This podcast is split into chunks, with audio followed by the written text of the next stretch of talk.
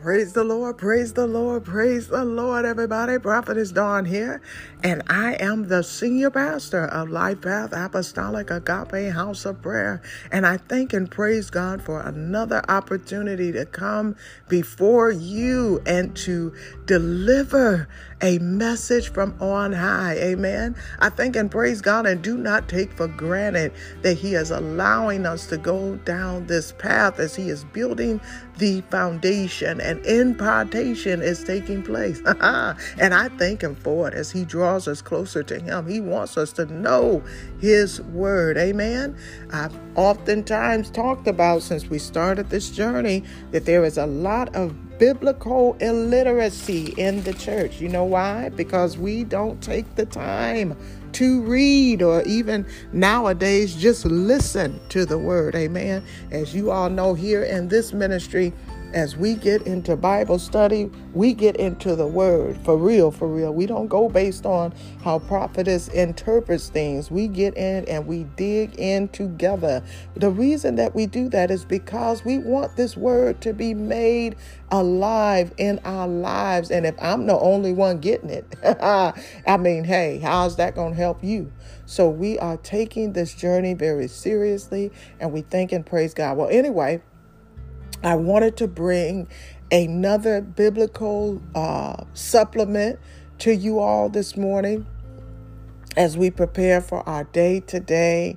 I am just so excited about what God is doing. I'm loving this journey, y'all. I'm enjoying it. I'm enjoying the fellowship, and I pray that we begin to see other others come and come alongside us. And my prayer has been, God, I don't care where they come along the journey. It doesn't matter because I know you can fast track anybody and everybody to where we need to be.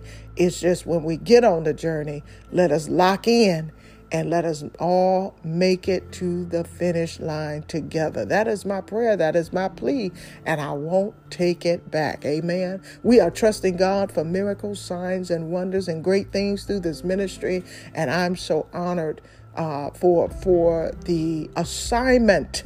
For the assignment that has been given to us, God has pressed upon us His burden for this family, His burden for this community, His burden for the area in which we are in. And it is such a privilege to be used by God as a vessel, an extension of his love in the earth.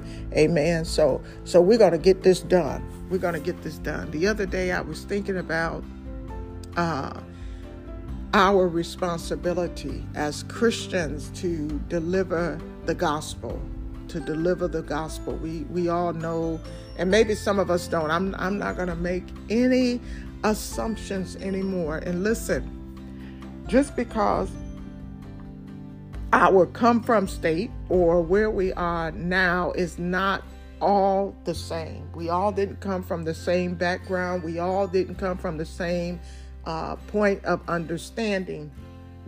But as God begins to impart in us, we are all getting to the same level of understanding, if that makes sense. So I'm not going to make any assumptions. I'm not going to make any assumptions uh, that people are familiar with the scriptures or familiar with the word. And, and to be honest, some of us who've been hearing these scriptures, uh, you know, year after year, we've had such a fragmented account of the word because we haven't taken a holistic view of it we don't even understand what we're reading anyway. So anyway, I don't know why I'm going there. But anyway, I, I wanted to start out. I've been thinking, I've been thinking, thinking, thinking. We get in trouble when prophets think, but I've been thinking about the word of God and the commission that has been placed upon us by Jesus Christ. In Matthew 28, uh, 19 through 20, it says, Go ye therefore and make disciples, teaching them to observe all that I have commanded you. All that I have commanded you. Now, when you think about that uh, instruction that God had given, although He gave it to His disciples, it is something that we live by, a mantra by which we know that God has ordained us as we are here on the earth to do the same, not just as a pastor, as a preacher, as a minister, but as a saint of God. He said, Go ye therefore and make disciples, teaching them to observe all that I have commanded you. And so when we think about it, we, uh, in order to teach something, in order to teach something, you must first know it yourself. how am I going to teach you how to be a disciple if I don't know how to be a disciple, right?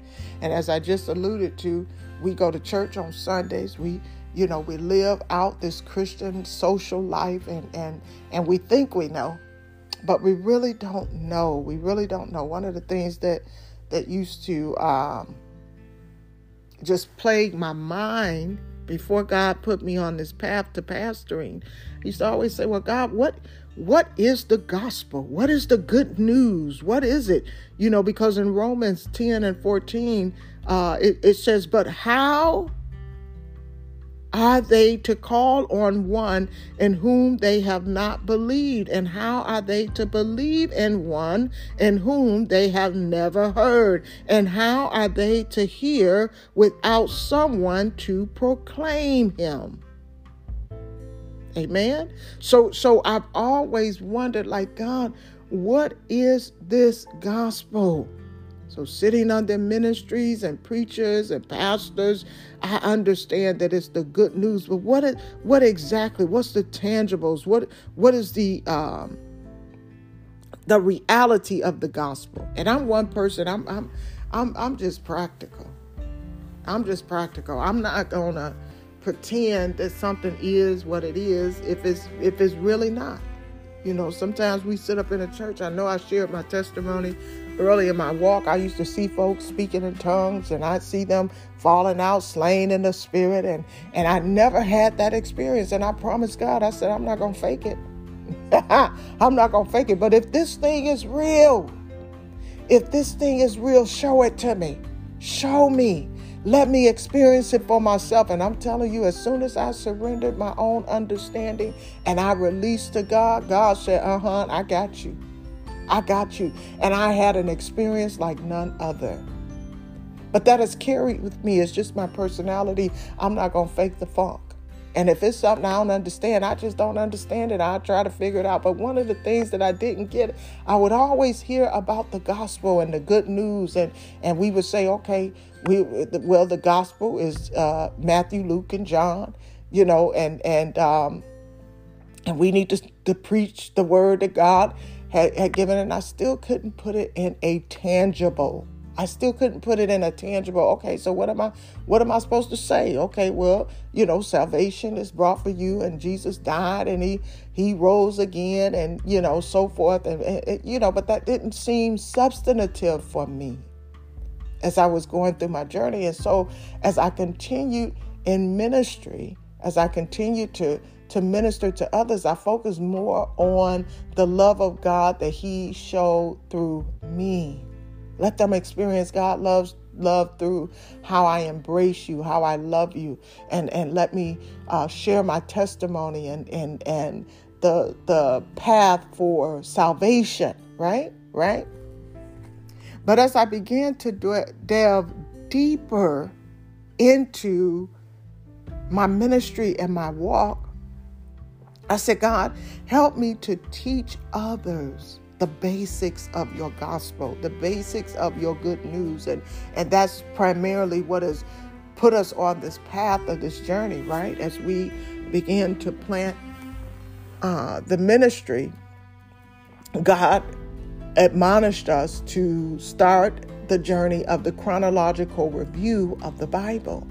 And we've been doing it for a couple of months now, and I'm telling you, God has just been doing some oof some great, great things. And we've been having some really good um, experiences with, with learning God's word and learning who He is, His identity through His word. It has been such a, a, a supernatural experience for us. And I'm not one with a lot of words or a high vocabulary, so y'all just got to deal with it. Uh, I may be a little simple in my terms, but anyway, I wanted to just go over this with you all today because it was just on my heart. It was on my heart to do. Uh, why are we doing the things that we are doing? Why are we seeking to draw others into the kingdom of God? What is the purpose of all that we do? What is the purpose? What is the purpose? Uh, why are we going through this chronological review to understand God and His identity, right? Why are we doing these things? And so I wanted to go over a few things before I get into the supplement for today, which, by the way, I'm just going to do a brief supplement on uh, Lot and Sodom and Gomorrah and just talk about that as I can get to it. I pray that I do. but y'all know how I do. But anyway, I wanted to help others to understand as we go through this journey why we're doing what we're doing. What is the statement that we're making to the world? What is the proclamation of the good news, the gospel that we're making to the world? We want them to know and understand first and foremost. This is the first essential piece that we want them to know and understand. We want them to know and understand that God created us, He created us to be with Him. He created us to be with Him and to be with Him in complete fellowship and complete fellowship with him. That's why he created man. So that's the first component of the good news. If you know that, if we if you continue with us as we started in creation and we understood that God created man, he created man to be with him and to be in complete fellowship with him. But what happened? Sin entered in it entered in the world through disobedience through Adam and Eve. Y'all remember that. So this is the this is the essential piece of the good news of the gospel that God wants us when he said, "I want you to go out." He said, "I want you to go therefore and make disciples teaching them to observe all that I have commanded. Well, you got to tell them the beginning of the story. You got to tell them the pillar, the the, the main uh, uh, thing that, that started this thing to begin with. You have to help them to know and understand that our sins now separate us from God. It is our sins, the iniquity that causes us to sin, to disobey God. It separates us from God. Because our God is just, He is a just God. He is a He is a righteous God. And because of that, He must punish us for our sins, or better stated, our crimes against him. So when we're thinking, well, what is the gospel? What is the purpose? What are we trying to tell people? What are we saying when we say that we are Christians, that we are proclaiming the gospel, that we are teaching disciples, that we are living out the commands of God? We got to start with the beginning. We got to start with the beginning that God created us to be with Him and created us to be with Him in complete fellowship, but it was because of sin. Because of sin that causes uh, caused us to be separated from God. And in this very hour, it is still our sin that separates us from God that because God is a just God, God must punish us for the sins that we do. For the wages of sin is death. And that doing good is not enough. It's not enough to just do good to get rid of our sin. And when we preach the gospel or we teach the gospel, we have to help people to know and understand that there's nothing that we can do in and of ourselves to make us right with God. Nothing, absolutely nothing, no work, no nothing that we can do that can make us good with God. And having that belief is bad in itself. we, we got to level set that and help people to know that it ain't nothing you can do. And we get into the good news. We get into the good news because it started out good. God created man to be with him and to be in complete fellowship. That was good. That was the good news. That's the beginning of the good news. But because of sin, sin entered in and it entered in through disobedience, through through through uh, uh, iniquity and sin through Adam and Eve. And it separated us from God. Then it became not so good news. It was bad news. It was bad news. Listen, God makes this thing simple. He makes it so simple and helping us to understand that there is nothing that we can do, nothing that Dawn can do, nothing that you can do to get rid of your sin. There is absolutely nothing. I mean, nothing.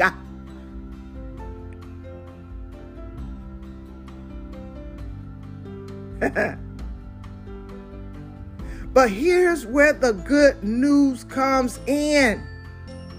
Here's where the good news comes in that Jesus did everything necessary, everything needed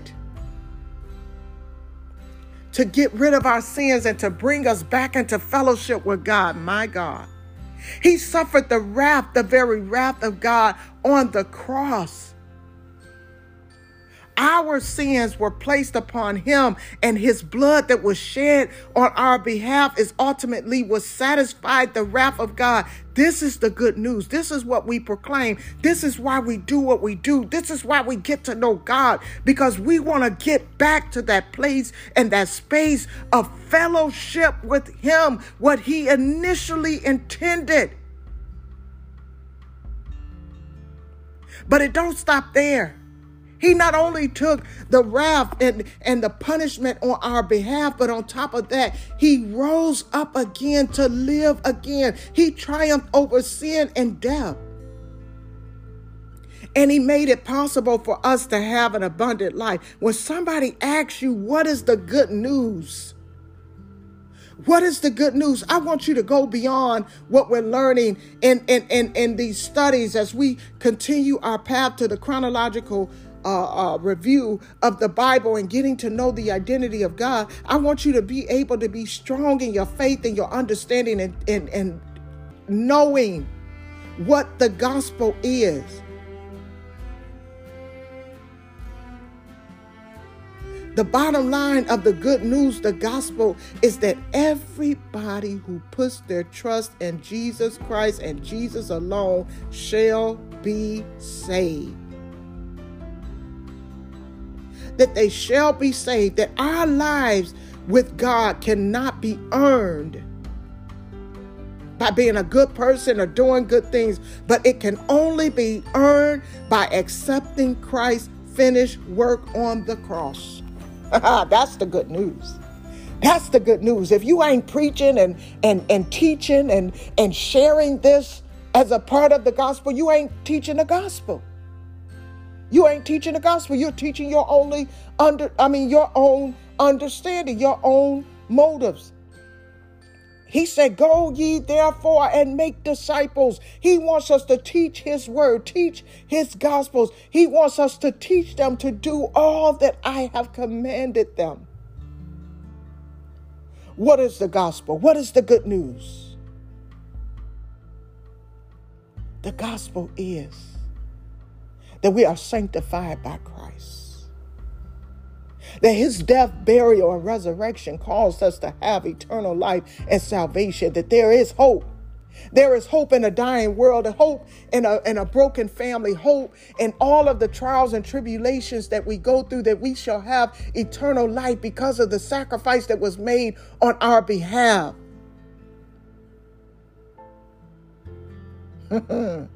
I'm telling you, somebody should feel good today. To know that as wretched as we are, as raggedy as we are, as much as we try and attempt to be perfect, God said, not, not one deed that you do will put you in good standing with the Father. But I came that you might have life and that more abundant. That's what we need to be teaching. That's what we need to be living. That's what we need to be demonstrating. Not only did he tell us to make disciples and to preach his gospel and to teach his gospel, he showed us how to live when he walked the face of the earth. He showed us how to pursue the path of peace, how to walk in love, how to love our, our neighbors as we love ourselves, how to even love our enemies when they do us wrong. God said, I come that you might have life and that more abundant. He wants us to live the abundant life that He has prepared for us, that abundant life that says that we can live and walk in peace and joy and happiness, and we can live our latter days according to His purpose and His plan. That is the good news.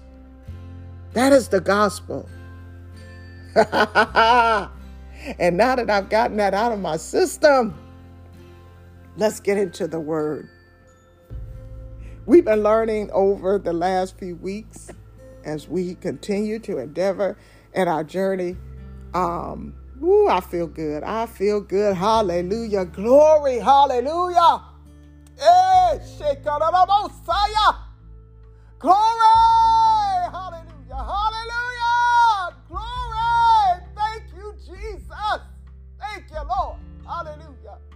Ooh, such a mighty God, such an awesome God.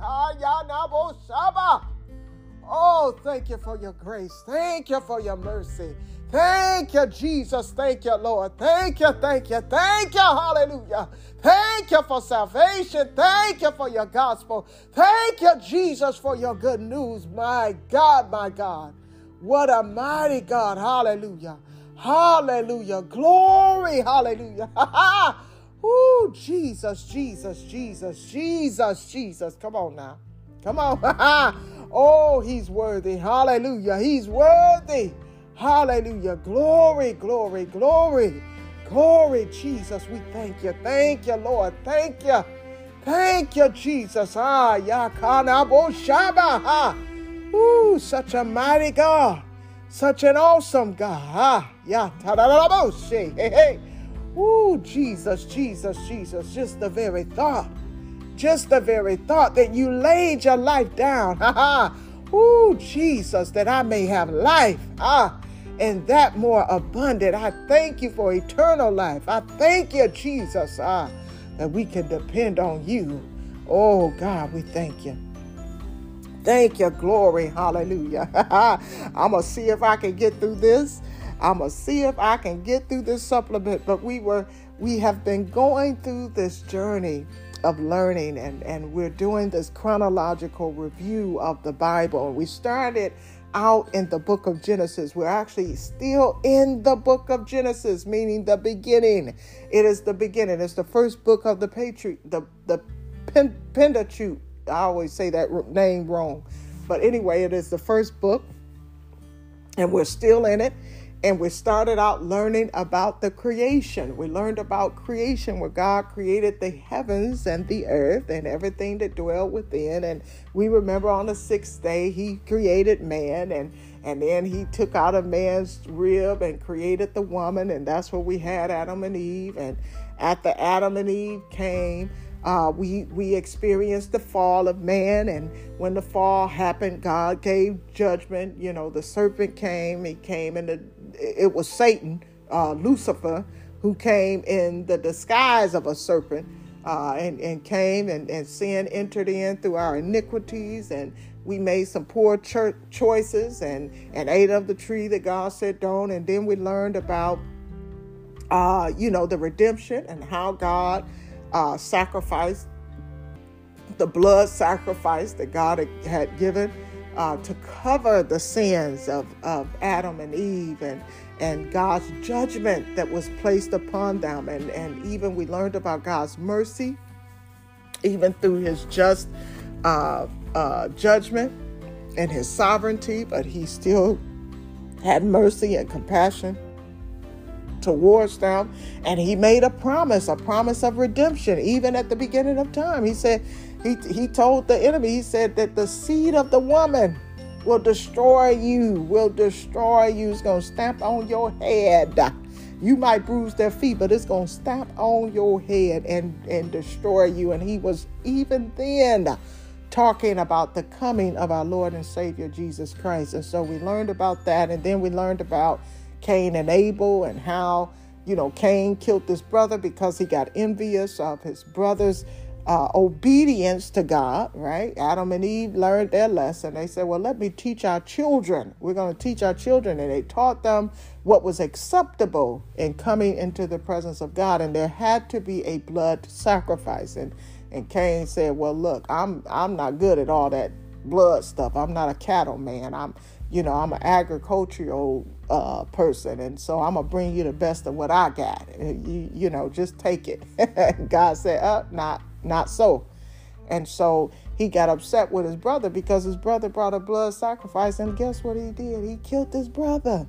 He killed his brother, then had the nerve to get mad at God and say, Am I, when God said, Where's your brother? He said, Am I my brother's keeper? and then when the judgment was placed against him, and and and when his brother's blood cried out from the ground, and God knew what had had happened, and his and judgment came upon him, and God sent him to the east. We we started seeing that pattern. First, God sent Adam and Eve to the east. Then we saw that he sent um, uh, Cain to the east. Cain said, Well, wait a minute, God, if you send me there and people know what I did to my brother, they're going to kill me. God said, If they touch you, I'm going to get them. they better not mess with you.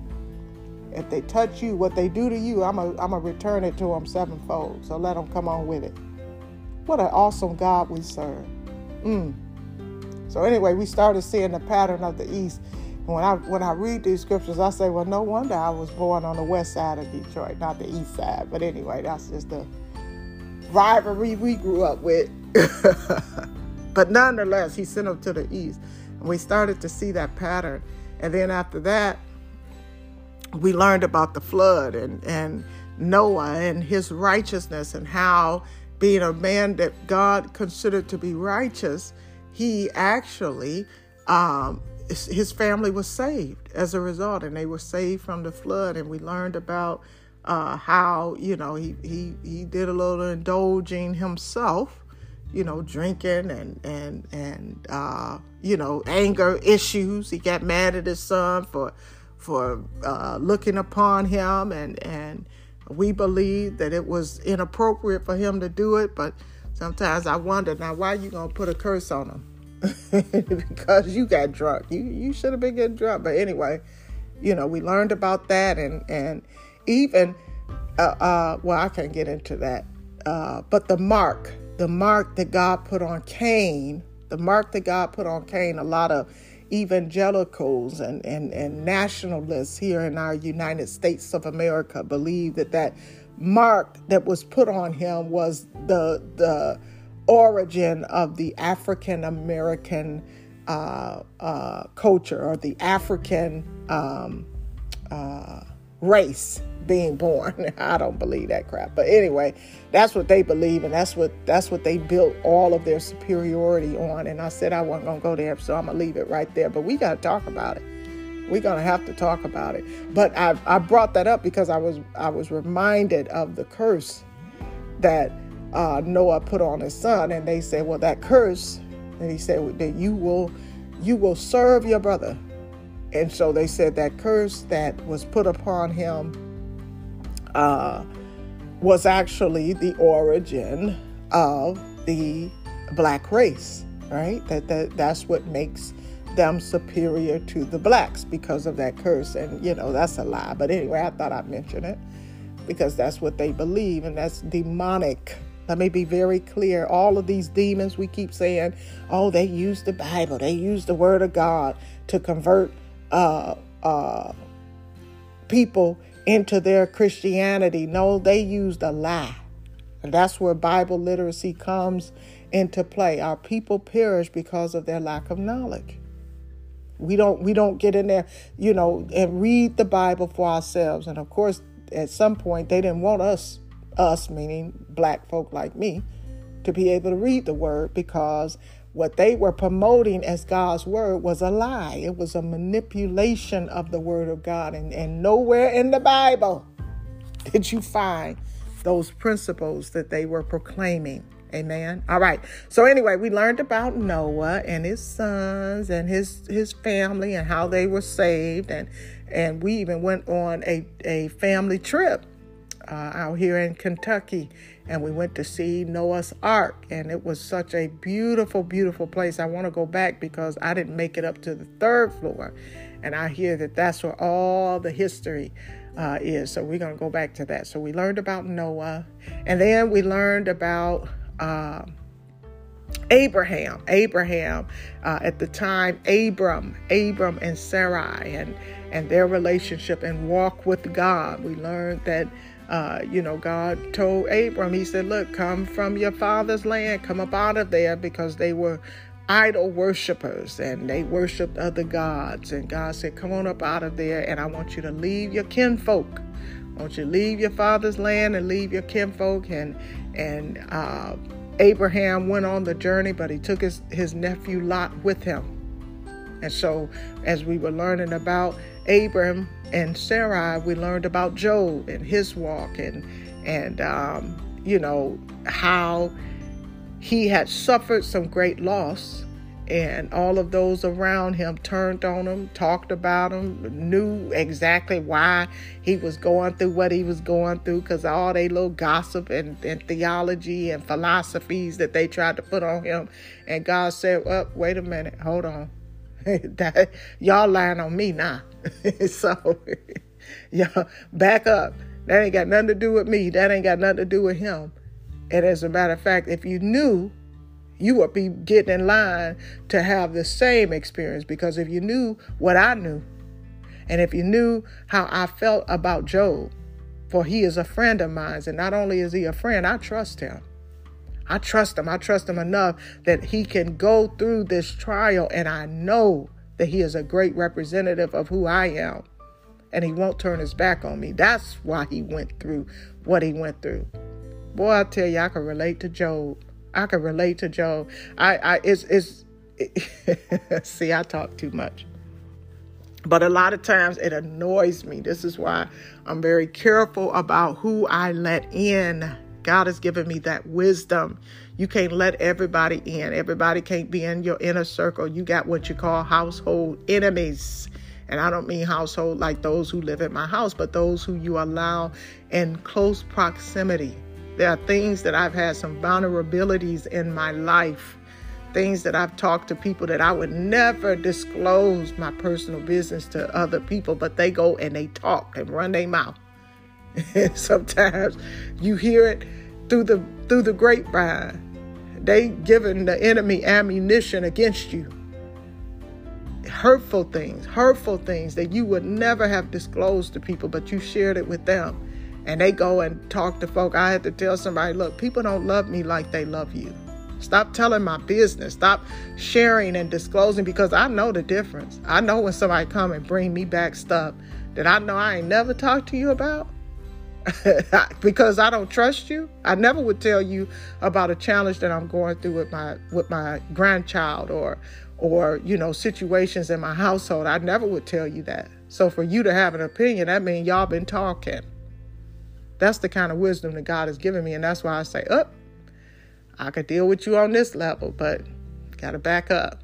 Got to back up because you are unsafe. You are not a good steward over the relationship that God has given us because what you have done to me and what you continue to do to me, I never would do to you. God said, up. Oh, I don't love you no less. we, we still cool. But you can't get that access anymore. But anyway, that ain't what we learned, but that's what I learned. And hopefully it's a nugget for everybody. Use wisdom, use godly wisdom. I'm I'm telling you, listen. When God has called you to great purpose, you have to be careful who you allow in your inner circle. Who you allow within close proximity because the enemy is not he's not fair in the way that he fights and he wants to destroy you. And anybody who is out of control is out of control. And if the Holy Spirit is not controlling your actions and your behavior, if listen, here's the key. Here's the key. If you are talking and gossiping people's business that they did not tell, because they ain't nobody stupid. You know the difference. You know the difference between how people feel about people. This is the thing to get me about. you, you done set up in conversations where they done dogged and dragged this person all the way down, but yet you get some juicy information and you can't wait to go tell it. You can't wait to go spill it. What I say is gain a, a true personality and a true um, uh, relationship with that individual that y'all start talking about something other than people. Stop running people business. But anyway, back to my point, you know the difference. And if you sitting up talking other people business to people that you know do not have their best interests at heart and the Holy Spirit is not convicting you during that period, you out of control. You are dangerous. You're more dangerous than a direct fiery dart from the enemy because you are you are a double agent. You're a double agent that the enemy is using. I don't know why I'm going down this path, but we got to be real. We got to be real. Stop doing it. Stop doing it. Keep your mouth shut. Keep your mouth quiet. If God, I, do you know how many things I know? Do you know how many things God has disclosed to me? Some stuff through just God showing me through the prophetic gift. Other things because people confide in me. I never, ever, ever. You'll you'll think I don't know. Folks tell me stuff. You'll think I don't know. Because it's not my story to tell. And you are so dangerous. You are so dangerous. You are causing the mental instability of people to the point that people can leave this earth because of your actions. Do not be deceived. You will pay. You will you will make uh, uh, recompense for your actions. I'm telling you, God is watching our every move, and every word, every uh, deed will come subject to His judgment. I'm telling you the truth. But the enemy will have you see, oh, well, they took their life. I had nothing to do with it. Yes, you did. You were mean and conniving and, and evil towards them when God put them on your path and you sat there and under the guise of I'm a I'm I'm a Christian, I'm a man or woman of God. And you destroyed these people when they were coming to you for, for shelter and refuge and help. But I'm gonna leave that alone because we're talking about what we learned so I can get to the lesson for today. the supplement. But y'all just stop for real. Seriously, stop. Because you are you are passing down generations of of of mess, destroying families, destroying, you know, the foundation of families. Keep your mouth off of people. Keep your mouth off of people.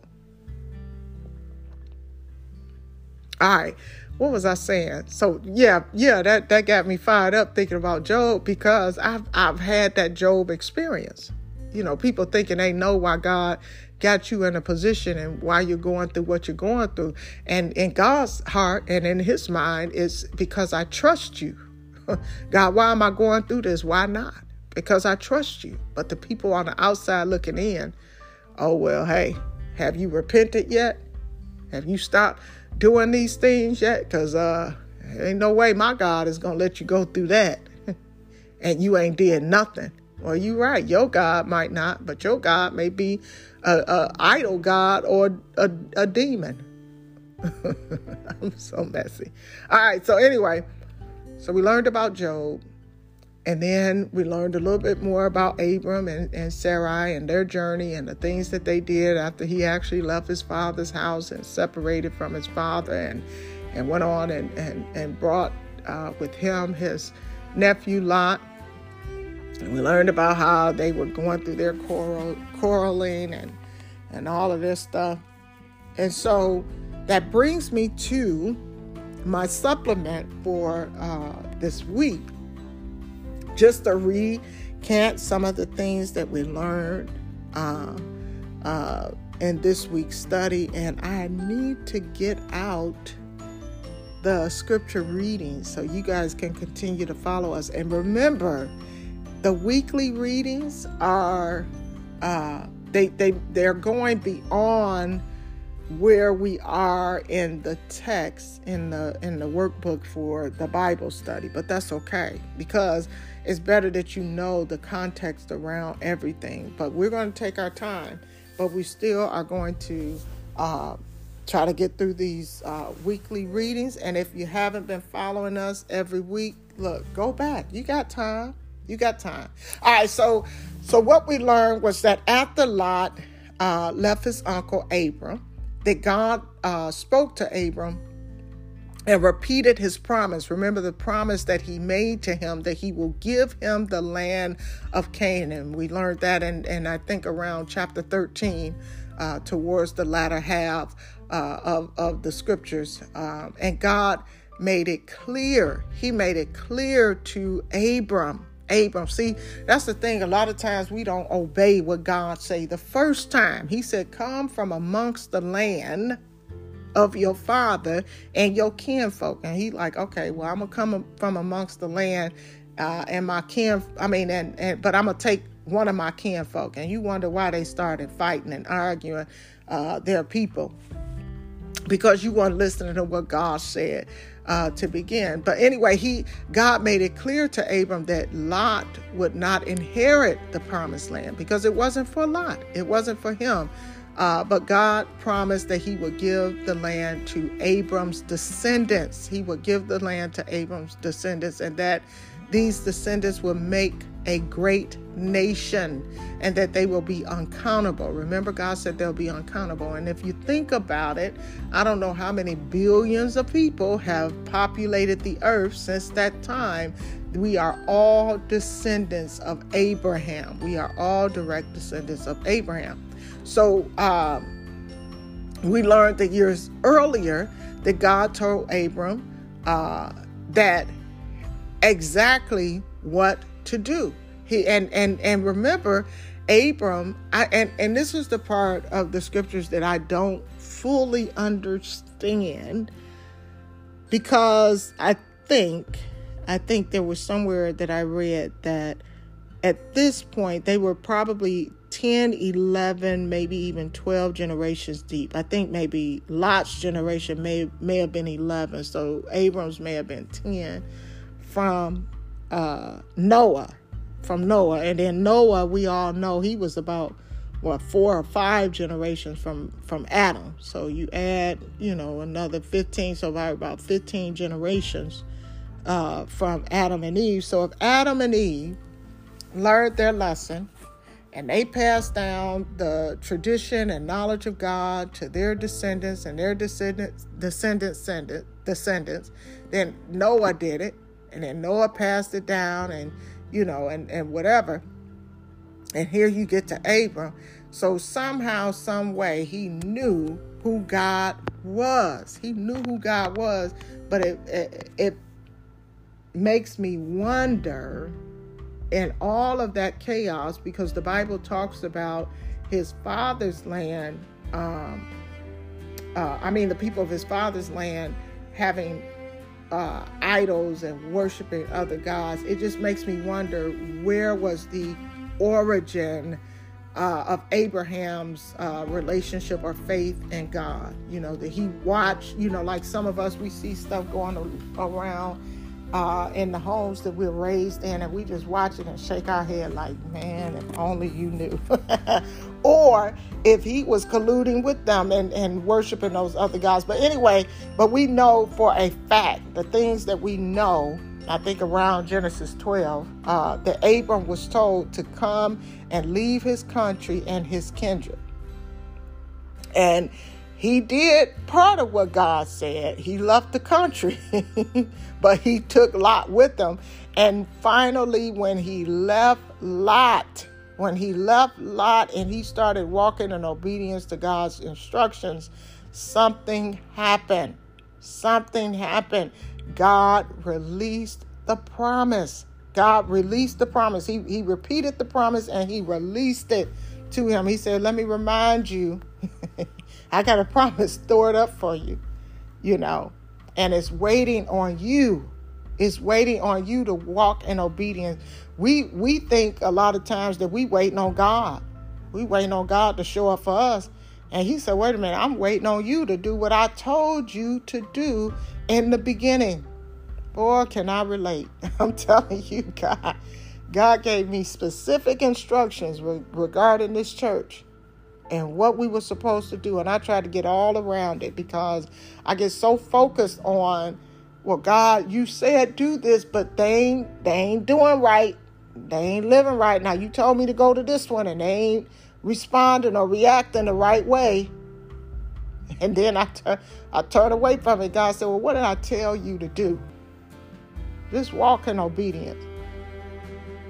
But even in our uh, steering away, from what God tells us to do, he's still merciful. He's still merciful because he came back again. He came back again to Abram and he told him again. He told him again, he said, Look, I made you this promise. I'm going to repeat the promise that I made to you. Now that you walking in obedience to what I've told you to do. But then after that, I think the Bible said he was about 75 years old when he told him to leave his his his country and his kin, kinmen, kin, kinsmen, kinsmen. but it was about the time he was about 85 years old that God came back and he told him, he said, not only am I going to make your descendants a great nation, I'm going to give you a son. I'm going to give you a son to inherit all of this. To inherit all of this land. I, I'm, I'm going to give them to you. But guess what? Through him, they're going to be great nations. You're not even going to be a, able to count them. He said, Look up there in the sky, the stars. You see that? It's going to be far beyond that.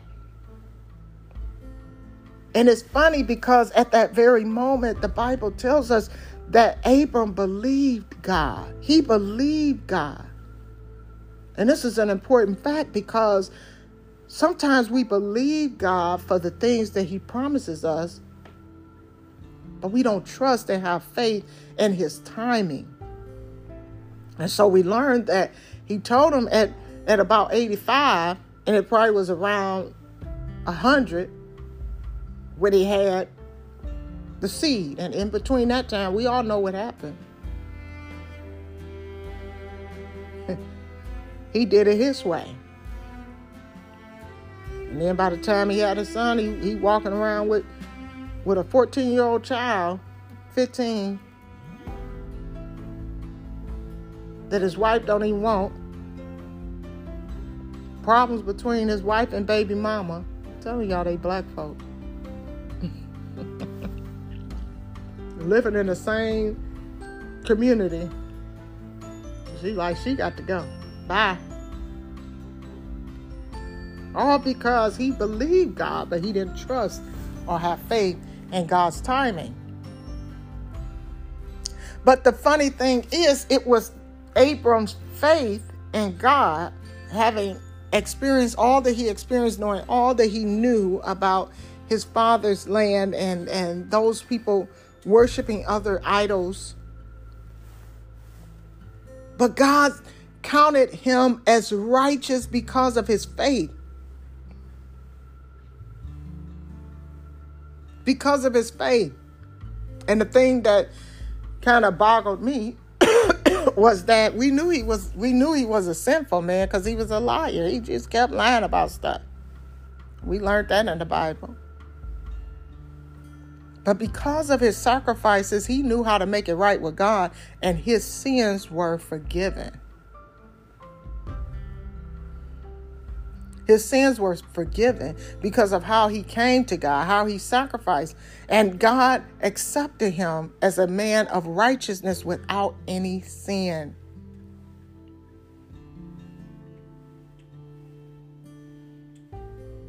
He gave him the righteousness that he by himself couldn't achieve. And through the life of Abram, we saw the first, and I and I want to say, how do I say this? Because even as I was about to say the first, we see how redemption was actually played out with Adam and Eve. But it just seems like in Abram's covenant relationship with God, it just it just really draws out the redemption of, of the future, of what Christ is going to bring forth, just how he related to God.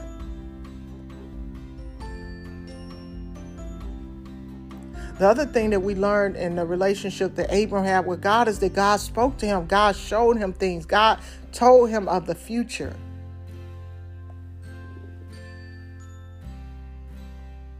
And all of these things occurred occurred before before. Remember that transformation where God came to Abram and they and he said, "Look, I'm gonna change your name. I'm gonna change your name. I'm I'm going to the promise that I made to you back when you were 75 years old. And 75 seems old. And I keep trying to reconcile in my mind in the modern day time those dates because I believe there's something to the um, you know in the beginning when God was creating the heavens and the earth. I don't know it, but I just have a I have a feeling that the days were not necessarily like a 24 hour day.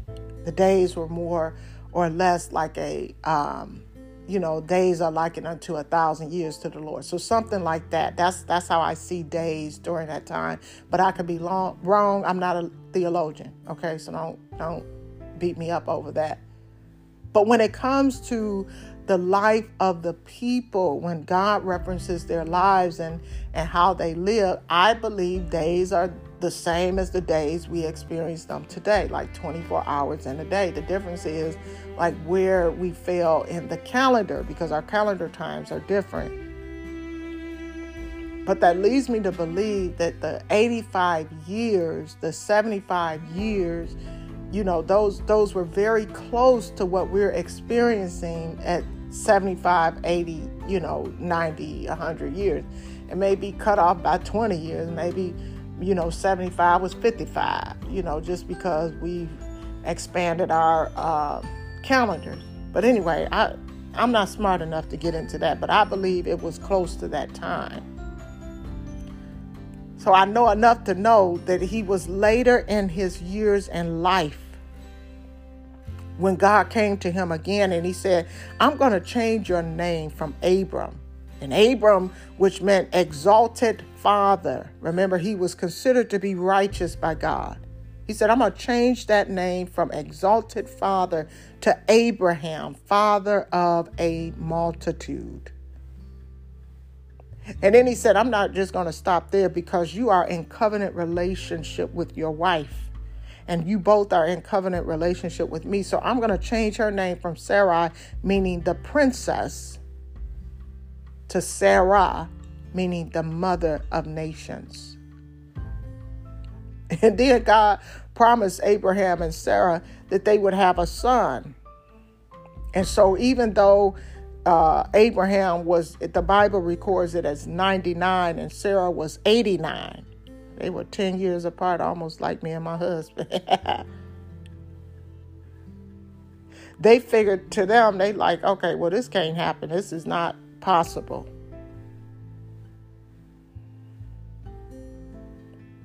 But they believed, they had faith. They believed that God would do it. But what they failed to realize is that God is the creator and giver of all life.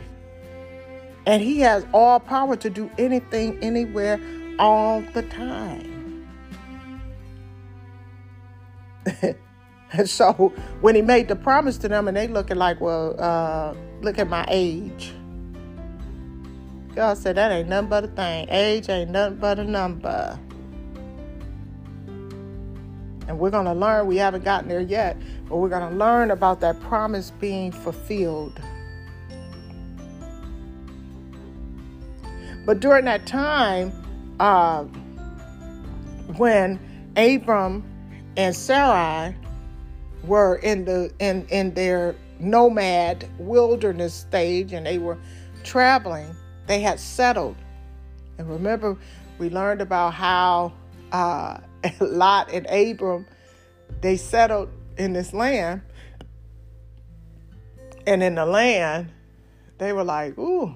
Abram said, "Look, uh, Sarah, you so pretty, and you you pretty enough that if these men find out that you my wife, they gonna try to kill me. But on the flip side of that, if if you if you tell them you ain't my wife, we might get some favor with them and, and they may give us some goods and materials, some things of value.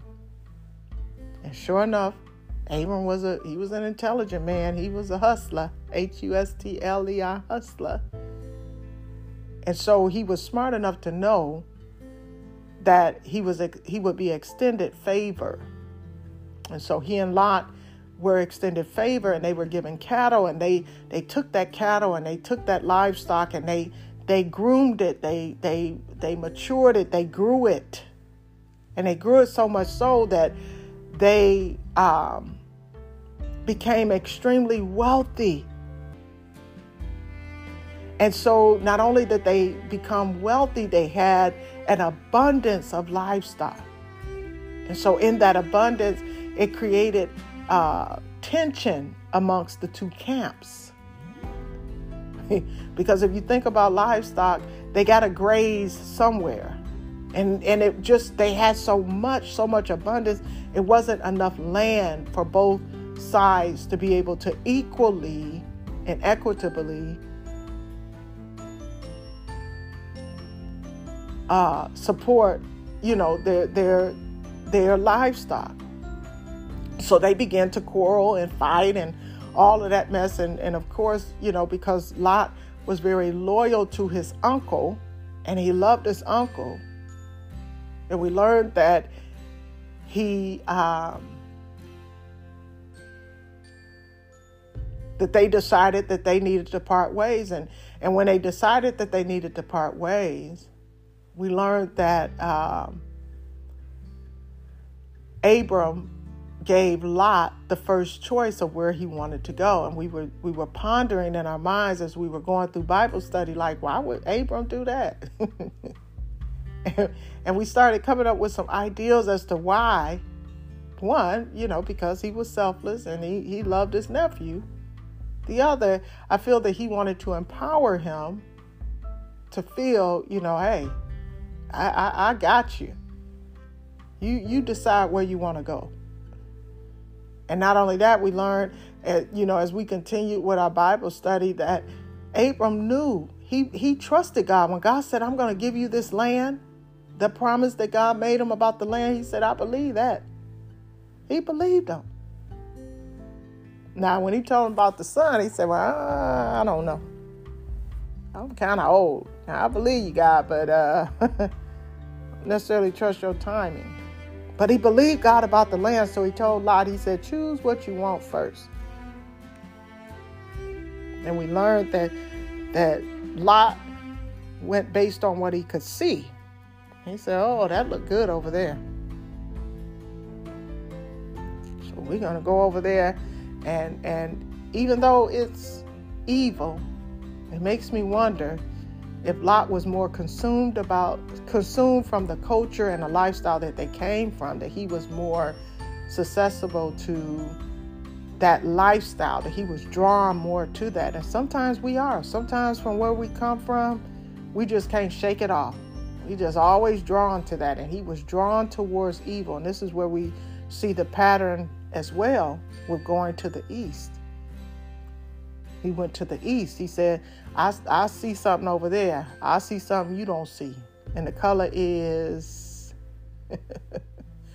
probably red bull. But he went over there and he said, Look, we're going to settle over here, make a life for ourselves. And he got so attached to that. And so God had seen so many wicked things in the city of Sodom and Gomorrah And he was ready. He was ready to destroy them. And here's a key thing that, that we learned.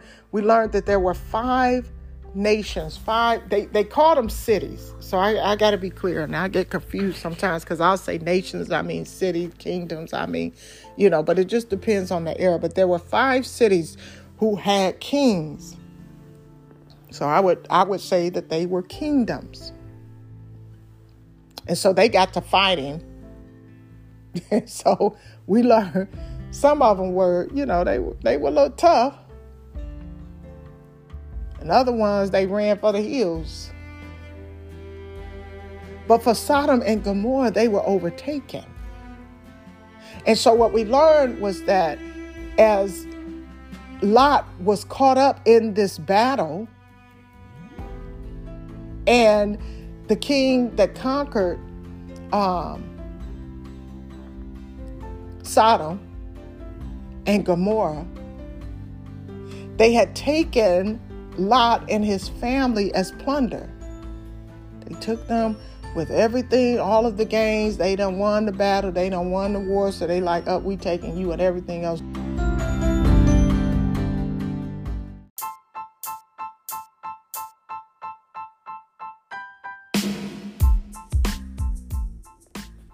All right, praise the Lord, praise the Lord. Okay, it looks like I was disconnected. I'm just going and going and teaching and and trying to get through these points.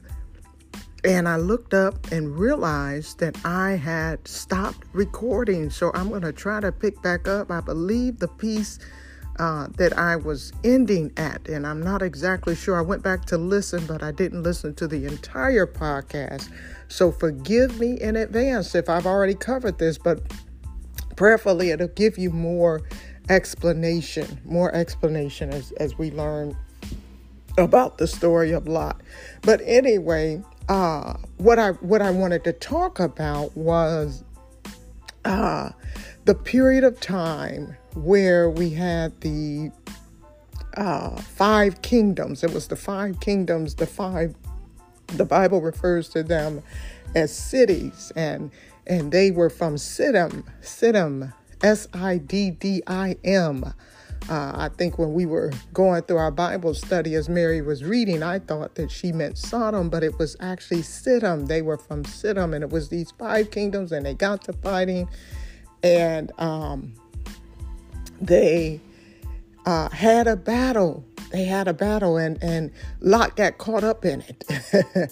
he got caught up in it and um, they captured Lot as a part of their reward, as a part of the spoils. And so um, Abraham had had learned about this and Abram at the time. He had learned about it because one of the fugitives found him and told him, "Hey, they they got your your nephew, they got your boy Lot, and um, you know took his family and all of his possessions and all of that. So Abram got about 300 of his men, 300 and I, I think it was a little over over 300 of his men, and and they went for his nephew. And and I was making the point that I can see because Abram and his wife did not have children and and Lot was with him, he he may have considered him like a son. So, you know, when they came against his son or his nephew, he had to go and handle that. And he went and he handled it. And actually, what wind up happening was he conquered them. And so he got uh, Lot out and his family out and all of their possessions. And so the, Bible says that he restored to him all of his possessions and put them at the gate. He said, All right, now, uh, Lot, you go on and, and stay on on your side. I, I done conquered this for you, you know, and made it so you and your family have everything that you went in with. Uh, and so there were two kings, and initially, originally, and it's funny how I never read this scripture this way uh, until we started along this journey for this study. But the two kings from uh, Salem and Sodom, Salem and Sodom, the two kings were, uh, I believe, Bera was the king of Sodom. Uh, and, and, and the Bible says that the king of Sodom uh, ran during the war, you know. So, anyway, we know he wasn't all that tough. I don't see much about Melchizedek, who was the king of Salem, uh, about how he responded to the fight, uh, but it, it kind of put the king of Sodom in in a uh, you know a weird light, like he wasn't all that tough. But anyway, um, after this had happened, uh, Abram had given a tenth of his plunder to Melchizedek, who was considered uh, the high priest, the high priest, and and during this time, and and it's amazing how like i said just getting into the word for yourself but during this time uh the high priest uh, was not emphasized as much as you'll see the emphasis when we start getting into the story of David. Uh, they had a very prominent place and space um, uh, in in the Bible. But anyway, uh, Melchizedek was considered a high priest, so Abram gave him a tenth of the plunder. And while he's giving him a tenth, this is why you got to really look into the scripture and be uh, uh, prescriptive when you read it um, and not select. And what I mean by prescriptive, and maybe that's the wrong word, just just it, it, be very, uh, what's the word, circumspect. Re- review it with with a, a eye for understanding, seeking to understand. But anyway, uh, while he talking to him, and Melchizedek said he he had given him wine and some other things, and, and he accepted those things. And here come old Bera, and I, I hope I didn't get his name wrong. Um, you know, Bera coming, oh, I, he want to give him all of this, and Abram is telling him, I don't want nothing from you. I don't want to take nothing from you because I don't want nobody saying that uh, I receive from you my wealth or my riches. He he believed what God said. He believed that God would restore him, that God would would give uh, and and give him the land that he had promised him. So he didn't want anything from Sodom and and it makes me wonder, and I'm going to have to meditate on this, but it makes me wonder why did he receive even, you know, a little bit because it it says clear as day you know, that Melchizedek, he gave him wine and, and, you know, just maybe to replenish him and his men, maybe some food or whatever. But uh, Abram told Bera, he said, I don't even want the, the strands of, of uh, leather off of your off of your sandals. In other words, I don't even want your shoestrings. That's how little I want from you. And that was amazing to me uh, that he took that position but even more so that he came to protect his nephew. Uh, like I said, it just is reminiscent of some some guys I knew. you know, my daddy.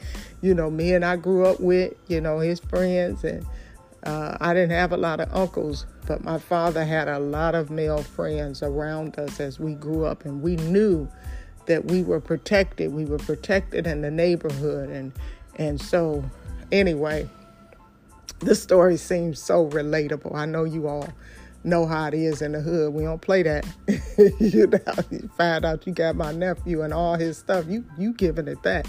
You gonna come up off of him. But anyway, I'm not sure how far I got into that, but I just wanted to go back over those points.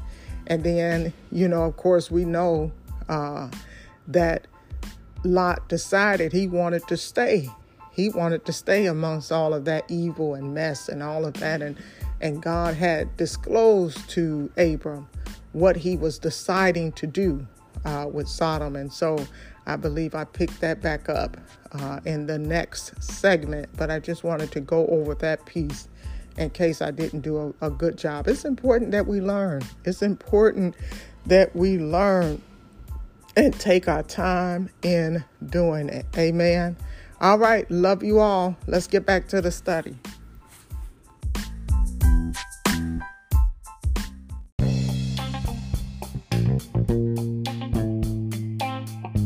As as we progress, God saw the wickedness. God saw the wickedness that was occurring in Sodom and Gomorrah. And, and it said that the cries of the people cries of the people from the suffering and the pain and all that they had gone through was was was they were crying out to God. God was hearing them. So so God told Abram, he said, "Look, I'm gonna go down there and destroy this city. I'm, I'm, I'm gonna go see for myself what's going on, but I'm gonna destroy the city." And we know that later on, God has sent the angels. He had sent the angels to warn uh, Lot and his family to, to leave because he was going to destroy them. And so Abram, you know, he tried to plead with God. He said, Well, if you find 50, will you save them? And God said, Okay, all right, but I already know it ain't gonna be 50. But yeah, just for the sake of this conversation, if I find 50, I'll save them. He said, Well, what about 40? And he kept coming back. because he was so concerned about his nephew uh, being destroyed with the people that he wanted to uh, negotiate with God. And he got all the way down. I told you the four, I mean, five or, or three people. And the God said, Yeah, you know, if I can find that many, I won't destroy it. But we all know. and Abram knew what he was dealing with. Them folk were evil, they were treacherous. And so the Bible goes on to tell us that the angels went to warn Lot of the impending danger. Because of the love that God had from Abram and because of the covenant relationship he had with him, he considered Lot a righteous man. So he said, "Well, I'm going to I'm going to pull you out of this." And so the angels went to warn him. so Lot, you know, he, he saw him in, in, in the marketplace in the opening in the in the um what you call it, the meeting place of the city. I, the word is not coming to my mind. But he saw those angels. He said, Well, why don't y'all just come to my house? And, and you know, because these people out here, y'all don't even know. They are very wicked. They'll try to do any and everything to you. When the, when the lights go out, you know. So he said, Come to my house. And so he brought him to his home. And when he brought him to his home, others had become aware, the men had become aware that they were there and that they were male and they wanted them, they desired them, they wanted to violate them, they wanted to murder them, to kill them, to break them. And so Lot did something that was unthinkable. He said, Look, don't take them. Don't take them. I'll, I'll give you my daughters. I'll sacrifice my daughters. By the way, they're virgins. So wouldn't you want a virgin more than a than a man? So he he offered his daughters and and in our minds as we were going through the Bible study, we were trying to ponder like why? Why would you do that? Why would you offer your daughters? And one of the things that came to my mind was because of his knowledge of who God was, maybe he recognized God in those angels. Maybe he saw that there was God in them. And just like Abram sacrificed his son or was willing to sacrifice his son, uh, Isaac, similarly, Lot was willing to sacrifice his daughters for the sake of God. The other thing that, that we pondered probably after the, the Bible study was that, you know, maybe he was as smart as his uncle, you know, smart as a, uh, crazy as a fox, you know wise as a serpent. And maybe he offered his daughters because he knew that they wouldn't take them because they were homosexuals. What can they do with a woman? And in my mind, that still would have been wrong because why take the risk? And so the other thought was around maybe, possibly, maybe he was just offering them up to buy them some time. Because he knew you know, hey, you throw that in the mix, they don't want no women. That may confuse them a little bit. So we have some time to figure out a real plan. I don't know. I don't know what Lot was thinking, but I know he was off in something.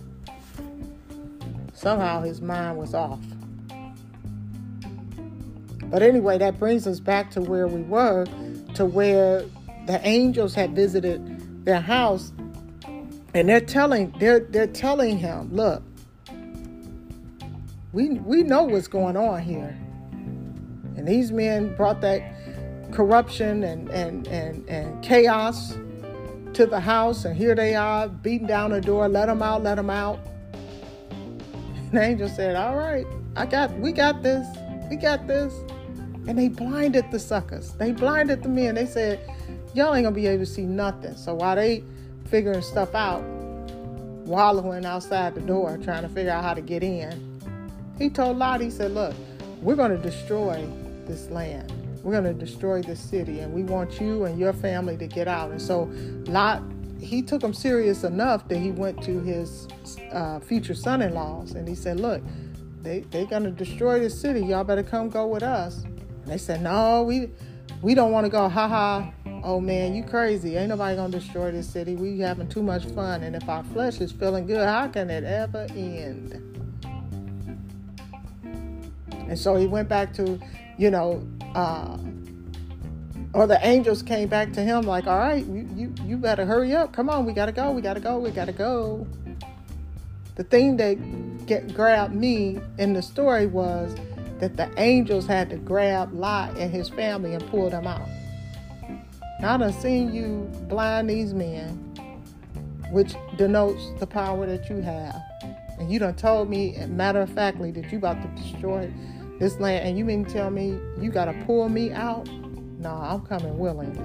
But anyway, they had to pull them out, which shows me that they were so attached. They were more attached to the things, the lifestyle, the the the the possessions, the material things that they had gained. They were they were prestigious people. Lot was obviously an official there in that city. He had made a name for himself. He had made a life for his family, and they didn't want to leave it.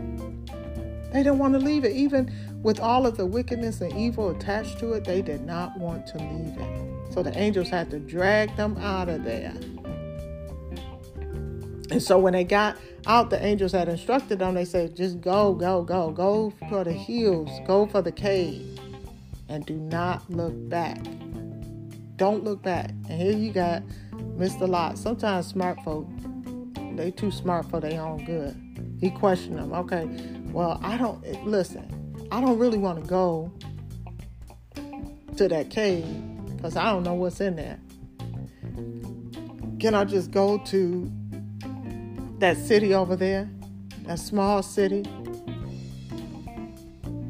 And the angel said, "All right, go, go ahead, have at it."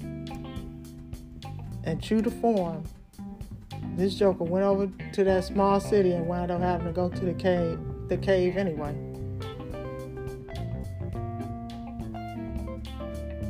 So anyway, the angels told Lot that they were going to destroy the city. They told him uh, to warn his family to leave before it was too late. Lot tried to warn his children. He tried to warn his his fiance, his uh, daughter's fiancés. I, I don't know if they were the fiancés or if they were married.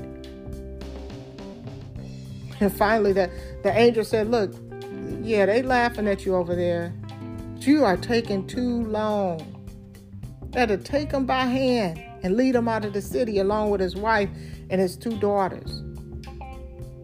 And he told him, he said, Look, he said, run, but don't you look back. Do not look back. If you don't do nothing else, don't look back.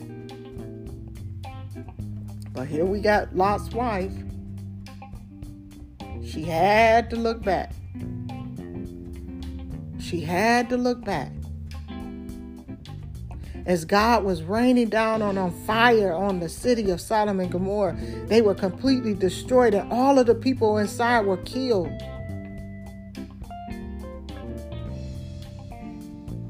And the thing about it was, I believe that there were just and righteous people who died in that punishment as well because God hates sin. He hates sin. He will always punish sin.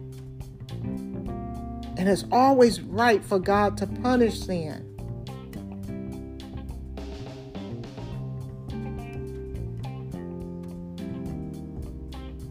And so God is a just God. God is a righteous God. And the punishment that He has bestowed upon the people because of their sin was just and righteous.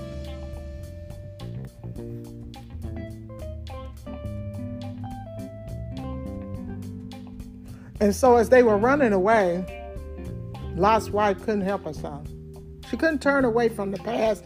She had to see her past just one more time. She couldn't turn away from the sin and the evil and the brokenness and all of the chaos. She had to see her sin. All of her worldly possessions being destroyed. She had to look back. She didn't want to leave that wicked city. She preferred to be there rather than obeying God. And the sad thing for her is that she did not believe God. She didn't believe God. She didn't believe the angels. And sometimes we're like that too because we haven't suffered the consequences of our lives and we consider ourselves to be righteous. Well, you know, they out there having sex with men, but I ain't having sex with men. At least I'm just fornicating with my boyfriend. We see ourselves as righteous. You know, they out there killing up each other and, and torturing and murdering each other. And I'm not doing nothing but just lying on my sibling, lying on my brother or sister my neighbor, I'm just stealing here and there. I'm righteous. God won't won't destroy me with everybody else because I'm righteous. but we see that the, the fire of of heaven rained down on the just as well as the unjust. And what I mean by just, we know that this was an evil city, but I believe I believe that there were some that were not as bad as the others. And that, that was of no consequence when the judgment came. And his wife looked back, and as punishment to her, God turned her into a pillar of salt. And we were trying to figure things out on yesterday. We said, Well, what, what is this salt? Or not yesterday, a couple of days ago. We said, What is this salt? Salt is a preservative, it preserves things And during that time, it, it preserved things. And so, to me, in my mind, I said, well, maybe salt represented the preservation of the sin, the lust, the, the desire to sin, the desire of that life, that wickedness. Maybe it was the preservation of that dying and being cut away from the family. And then Mary made a good revelation. I'm telling you, that just blew my mind when she said it. She said, Those who were of the bloodline, so Lot and his two daughters were from the bloodline of Abram. because of his righteousness, they were saved, and the, and the wife couldn't make it in. So we know that the Bible tells us that there was a fiery destruction of Sodom and Gomorrah. And God uses that as a warning and an example for us of the punishment that, that awaits us. Now, He said, I ain't going to ever flood the earth again to destroy it. He didn't say He wasn't going to ever destroy it through fire and brimstone. Lot, Lot was very sinful, but he believed in God. And God counted him as a righteous man. I believe he was counted as righteous because of his lineage and not because of his actions, because of his his the blood. Similarly, we are righteous through the blood of Jesus, the bloodline of Jesus. We are adopted sons and daughters. His sins were forgiven because he believed in the same promises that Abraham believed in. And so we know that he went into the cave and, and, and his daughters, because of their lack of understanding and knowledge, they thought the world had come to an end. And because they had lost their uh, spouses or, or, significant others or whatever, I don't know if that, it, it said they were virgins. And then it also says um, I don't know that, that it was their boyfriend. I mean, their husbands. I think it was still their boyfriends. But anyway, they thought that there was going to be nothing, no way for them to procreate, no other human civilization. And so they got their father drunk and they conceived with him. So a couple of things started going through my mind about it. It's like, ugh. How could they? But I realized because of their exposure since childhood, right? Living in this land where they worship different idols and different gods and, and had different traditions, they had exposure to certain things and then coming into Sodom and Gomorrah and, and witnessing and experiencing these things, these demonic things, these things that are against God's will I can imagine that they had exposure to things that desensitize them to the principles of God. And so when I think about the fact that they had done this to their father, uh, we, we were joking and I said, oh, they date raped their father. And it made me ponder. It made me ponder because the father was ready to give them up to these men earlier so that they can be raped. Were they returning the favor to the father, saying, hey, you want to know what it feel like? You, you were about to give us up you will know what it feel like. And so they raped him. But the other thing that kind of bo- bothered me or burdened me about, uh, no, I mean, a lot was now I can understand they done got you drunk and they got you once. They got you the first time, right? But how did they do it the second time? That that I don't understand. Cause drunk or not, you know, people know what they did. And you had to be sober at some point to know what happened. Come on now. And so you did it, you let them do it a second time. You know, the daughters were wrong, but Lot was wrong. Something was wrong with him in his head. But the thing that bothers me is I try to keep trying to reconcile that righteous, that righteousness. And I don't want to put more into the story. I'm just trying, I'm seeking to understand. So I believe that it, his righteousness was tied to the covenant that God had with Abram versus his actions or his behavior. Similarly, our righteousness is tied to the covenant the relationship God has with Himself through Christ Jesus and the blood that was shed on our behalf for our soul salvation. So, but anyway, he wound up going to to this cave, creating uh, the the generation. I mean, the the children who would produce the generation of the Amorites and the Moabites, and they became uh, enemies of the Is- the children of Israel. So we try to do stuff on our own, and we see the big old mess we make in the earth.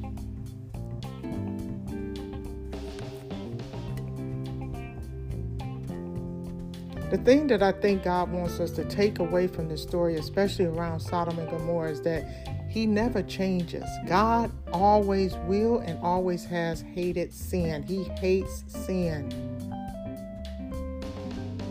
And He punishes sin. Now, God is patient with the sinner. He's very patient with us. He allows us time to repent and be forgiven, but His patience has limits. It's not everlasting. And we know that in the fact that we have a, a period of time on this earth that we live and then a, time when it's over that we die.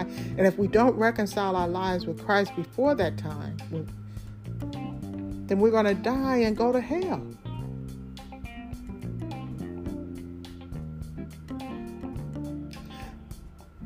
We have to be careful because Jesus warned us in, in the New Testament that just like he destroyed those cities by fire in Sodom and Gomorrah, we're going to suffer the same fate in this world because of our wickedness. And that just like Lot's wife was so tied to the wickedness of this world and the, the, the gains that they had received, that we ought not focus our affections and our attentions on the world, but focus our affection and attention on God. We don't need to preserve sin and evil and unrighteousness. We need to live a life that is consistent with God's will. And I slow down because while uh, Lot's wife was turned into a pillar of salt, that was her demise. That was how she died. That was how she ceased to exist because she was trying to preserve that sin. God has is using us as the salt of the world. The salt of the world to bring flavor and taste and, and promise into the earth. We should always love God and obey Him and believe Him. If you if we don't learn nothing else from our forefathers, from Abraham, Isaac, and Jacob, it is important that we believe God. And if we believe Him, walk in accordance uh, in accordance to His will. Because we know that every person who believes in God, he will be saved. He'll be saved when this wicked world is destroyed. So that was probably one of my longest supplements, just as long as one of our Bible studies, but it was good.